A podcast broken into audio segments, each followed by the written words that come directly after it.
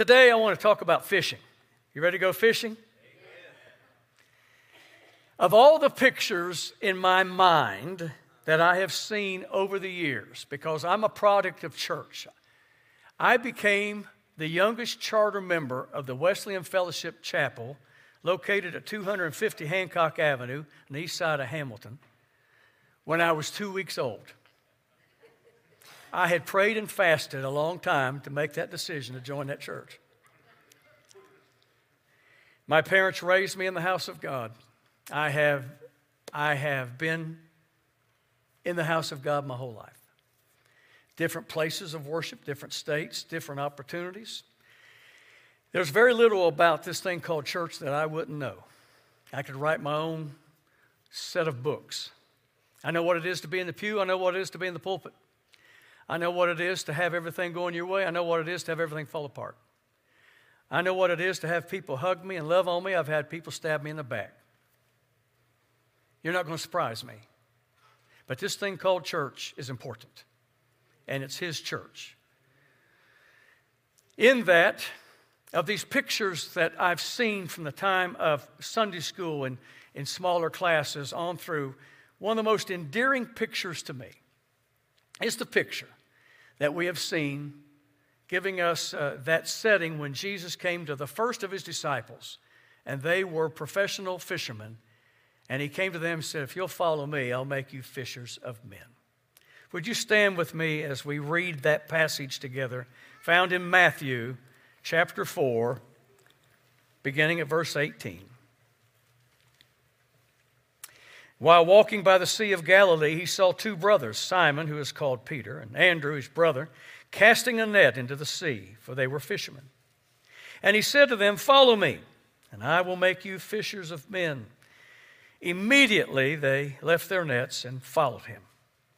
And going on from there, he saw two other brothers, James, the son of Zebedee, and John, his brother, in the boat with Zebedee, their father, mending their nets. And he called them, and immediately they left the boat and their father, and they followed him. Thank you, Lord, for your word. Let it speak to us today. In Jesus' name. Now, before you're seated, I want to read the rest of it. Verse 23 And he went throughout all Galilee, teaching in their synagogues and proclaiming the gospel of the kingdom and healing every disease, every affliction among the people. So his fame spread throughout all Syria. Syria? Wow, not Israel. And they brought him all the sick, those afflicted with various diseases and pains, those oppressed by demons, epileptics, paralytics, and he healed them. And great crowds followed him from Galilee and the Decapolis, and from Jerusalem and Judea, and from beyond the Jordan. Thank you, Lord, for your word. And before you're seated, those of you in house, turn around to somebody and say, Let's go fishing. Let's go fishing.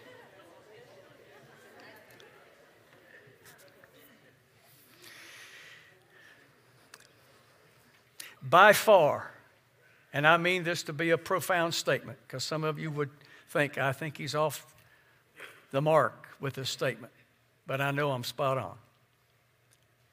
The most, by far, the single most important vocation for any believer is to be a fisher of men.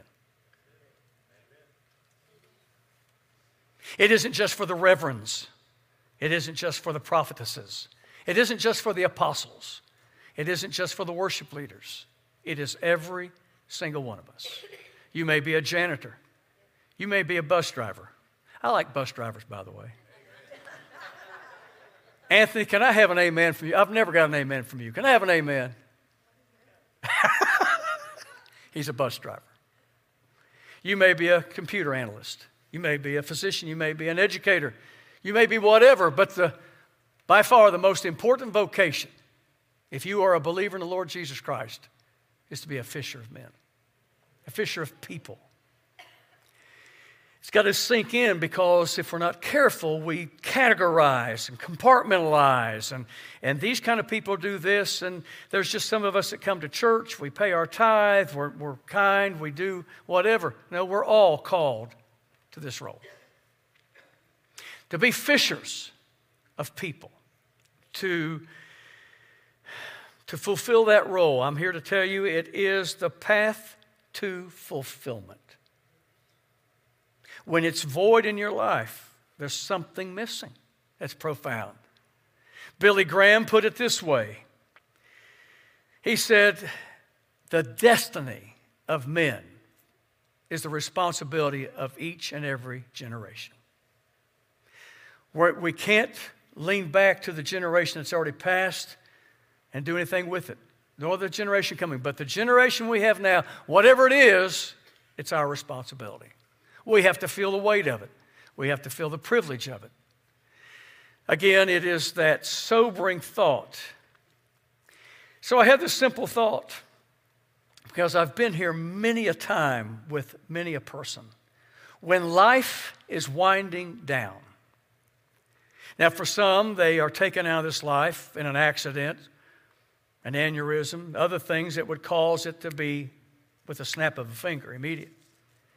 But I've been with so many that had an illness that took them some time to pass.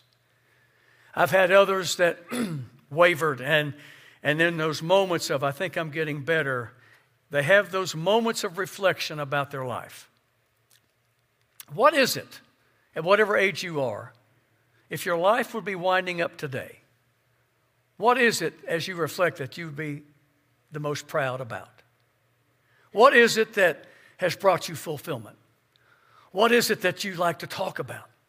What is it when somebody comes up and said, I would like to have your story? We want to put it in the paper. We want to, we want to do an article about you. What is it about you that's been so important? What is it that you value? Well, I would trust there would be more than one thing. And I would trust that all of us would say family and the children that God has given me, the privilege, the grandchildren we've been rewarded with, and on and on and on, my parents, whatever the case. But beyond some of those things that are givens, what is it that you would be the most proud about? I imagine most of us in that moment, in that setting, because again, I have all these voices speaking to me that I've been with as they were passing. I haven't heard them say, Yeah, I've owned 99 cars in my life. Or, I, I built three classic cars. Or, you know, we lived in 21 different homes. We paid three of them off over the course of life. I don't hear those statements. What I've heard over and over and over again if the Lord gives me more time, I want to get more involved in church. I want to get more involved in something to help somebody else. Because you see, if we're not careful, life demands so much from us. Can I hear a hearty amen? amen. That we find ourselves reacting to that. I've got to get this done. I've got to get this done. And we do have to get those things done. But if we're not careful, some of the most important things we never get to, or we feel like when I get income, uh, enough income, and when I'm comfortable enough in my wealth, then I'll get serious about it. How many knows that that day of great wealth seldom comes? Or when my kids are of a certain age, or when we're empty nesters, and the list just goes on. No, you see, when life is winding down, you have this perspective. Now I'm looking over what seemed to be so long, but now it seems to be just a flash of time. What have I done for the kingdom? That sobering thought is I'm going to be judged. How am I going to be judged? Again, it shouldn't be a heavy in the sense that I feel guilty. It should be that thing of inspiration. Hey, I'm still here, and I can do something about it. No matter what your age is, no matter where you are, no matter how life has changed on you and you didn't expect it and you had to move or you got a different job or, or just something happened in the dynamics of the family. Again, what is it? For these men, we see that they immediately left. Now, they were followers of John the Baptist, but they've heard of Jesus. And when he comes by and invites them to be fishers of men, they immediately left everything that they had known.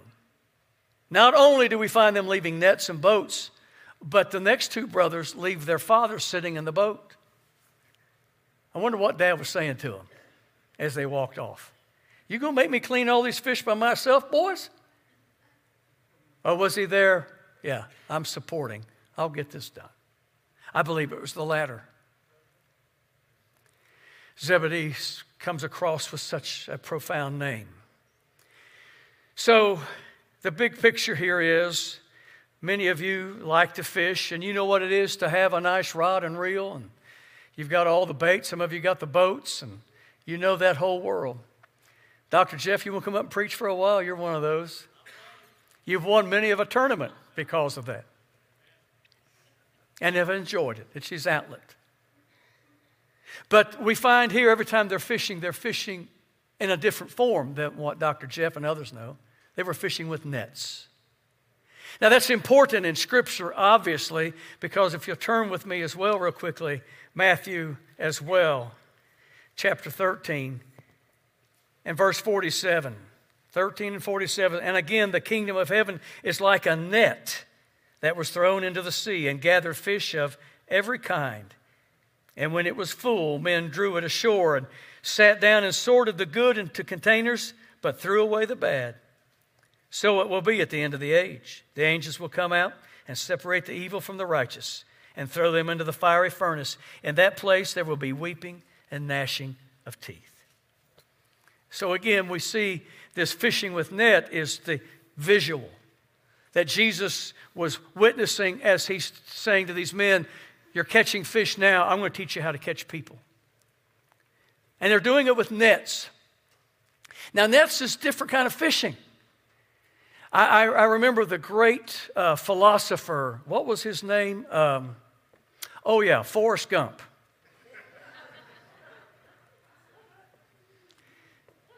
Life is like a box of chocolates. You never know what you're going to get. And so it is fishing with a net. You just really never know what's out there in that water and what's going to get caught up in that net.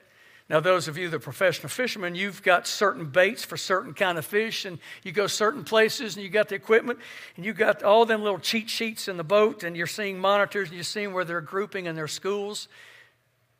But when you're fishing with a net, whatever's out there is going to get in that net. And that's the kingdom. That visual has to be there with us. Now, again, I'm not a fisherman. I haven't fished in years, and I never was a good fisherman. As a child, I would go down to the river in our hometown, and you sure didn't want to eat anything come out of there, but sure was fun catching those fish. But th- I learned a few things about fishing, even though I'm not as qualified as many of you. If you're going to catch fish, these are some things I've learned. If you're going to catch fish, you got to go. that may sound real simple, but so it is with the kingdom. If we're going to be fishers of people, we got to go. There's a great commission that says, Go into all the world and go fishing. Well, it's kind of paraphrased, but you got to get involved. You've got to go. It's not just going to happen. There has to be an effort, there has to be a desire. I'm going to go fishing today. Other things are coming out, but you know what? I'm going to put those things off because I'm going fishing today. I'm not going to have any fish on the grill on my back porch tonight if I don't go fishing. They're not just going to call an Uber and show up at my house and jump on that grill by themselves. I've got to go. And if I'm going to go, I also have to have the equipment to capture them, whether it's rod and reel, certain lures and baits, or if it's a net. But you can get out there, you can go, but if you don't have the net or the equipment for that kind of fishing, you're not going to catch anything. Again, they're not just going to, hey, Randy's out there on the beach He's out there on the shore. Let's just jump out of the water and land at his feet. Not going to happen. I know you're saying, Pastor, you're sure making it simplistic. That's, uh, that's intentional. Because you see, sometimes when you go fishing, it is drifting a little bit from the biblical picture of the net, and sometimes it does take the rod and the reel and a certain bait. When you care enough about people to be a fisher of people, sometimes you say, they're never going to be out there where everybody else is, then that's not going to get the job done. No, they're kind of sequestered over here, but I'm going to get back in that cove, and I know exactly the bait to reach them. Sometimes it's just to baking a pie and taking it over to them because nobody's ever baked them a pie. No one even sees them.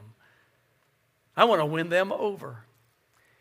You see, a lot of it is just that simple. Is they're never going to know about our God if they don't know us. we got to take it personal. They're never going to know anything about him unless they see him in us. We become the poster children. We become the billboards. Again, this may be about the simplest message I've preached in a long time, but you see, it is speaking to all of us. We are called to be fishers of people. And above everything else, and I think for the fisher people, men and women of this house, I'll get an amen on this. If you're going to go fishing, and if you're going to catch fish, and you got the right equipment, and you got the nice weather, and everything else, you know what else you have to have? Patience.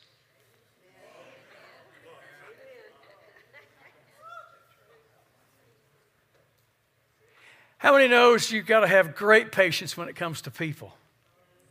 Come on, people, get with it. Because people don't always act the way we think they're going to act or react the way we think they're going to react. And they may not just be wowed because you walked into the building. I know it's a shock. Some of the most rewarding times in my life when it comes to soul winning is when God puts somebody on my heart and I already know they don't like me, or they don't know me, or they don't think they like me, or we don't have anything in common. But the Lord puts that tug in my heart. I'm like, how am I going to win them? That patience is incredible. Because too many of us try to push too hard too quick. You ever been there? And we push them away.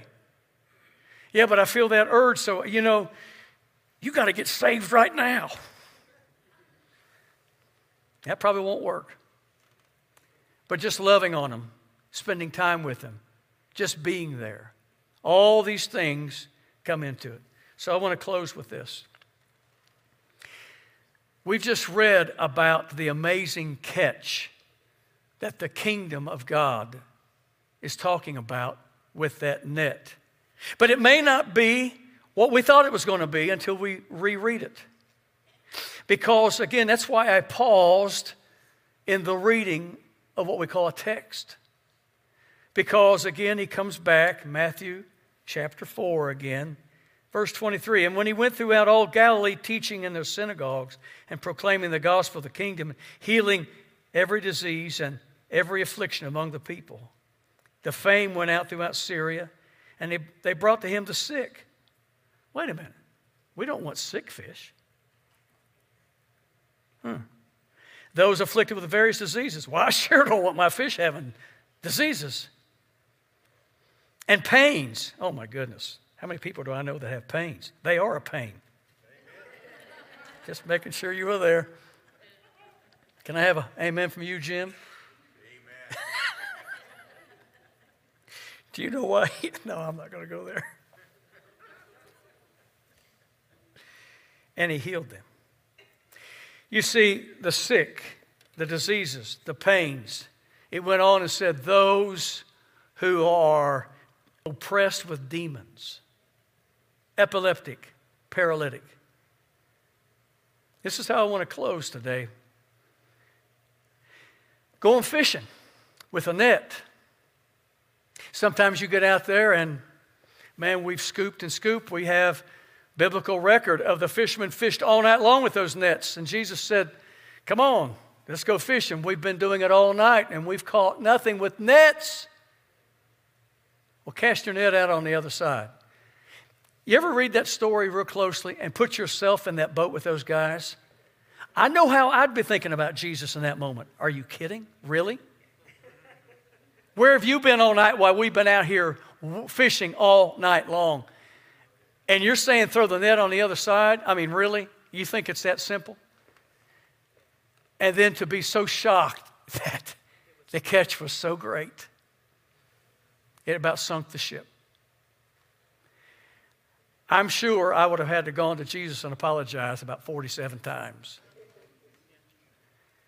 And so it is with the fishing You can imagine, oh, we're going to do this, we're going to do that, I'm going to make that effort, and oh, there's going to be the most beautiful fish. It's going to be tilapia, it's going to be salmon, it's going to be.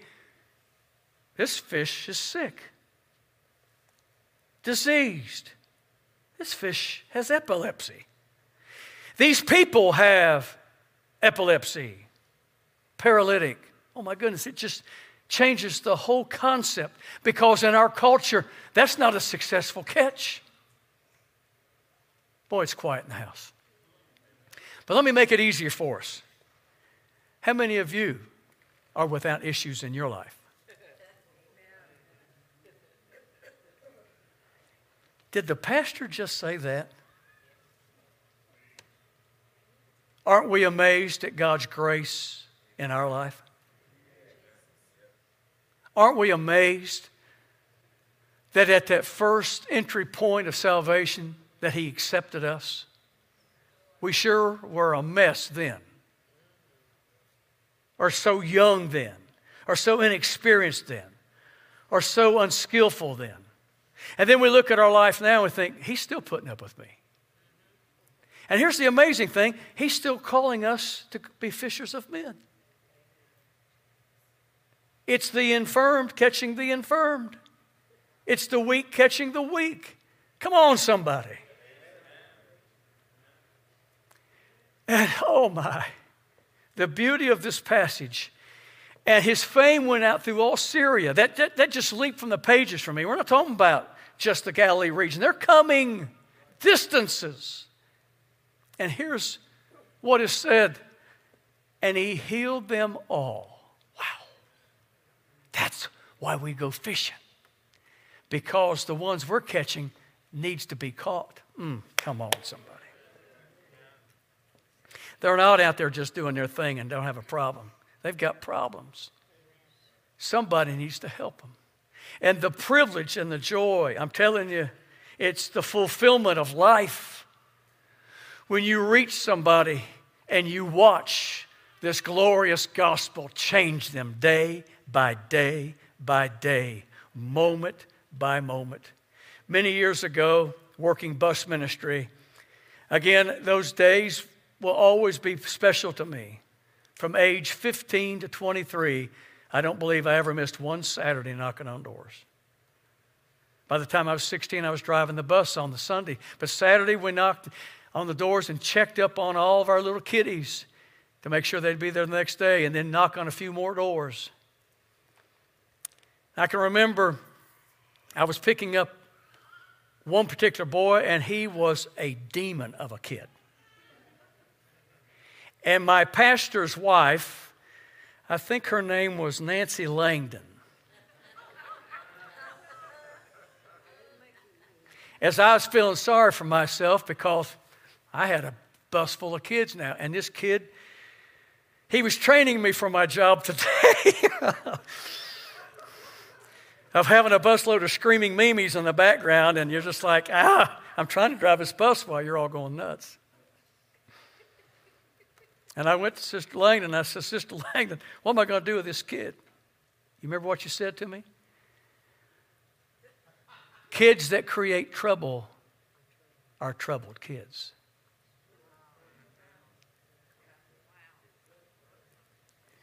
If there was ever a kid that got on that bus that needed Jesus, it was Luther.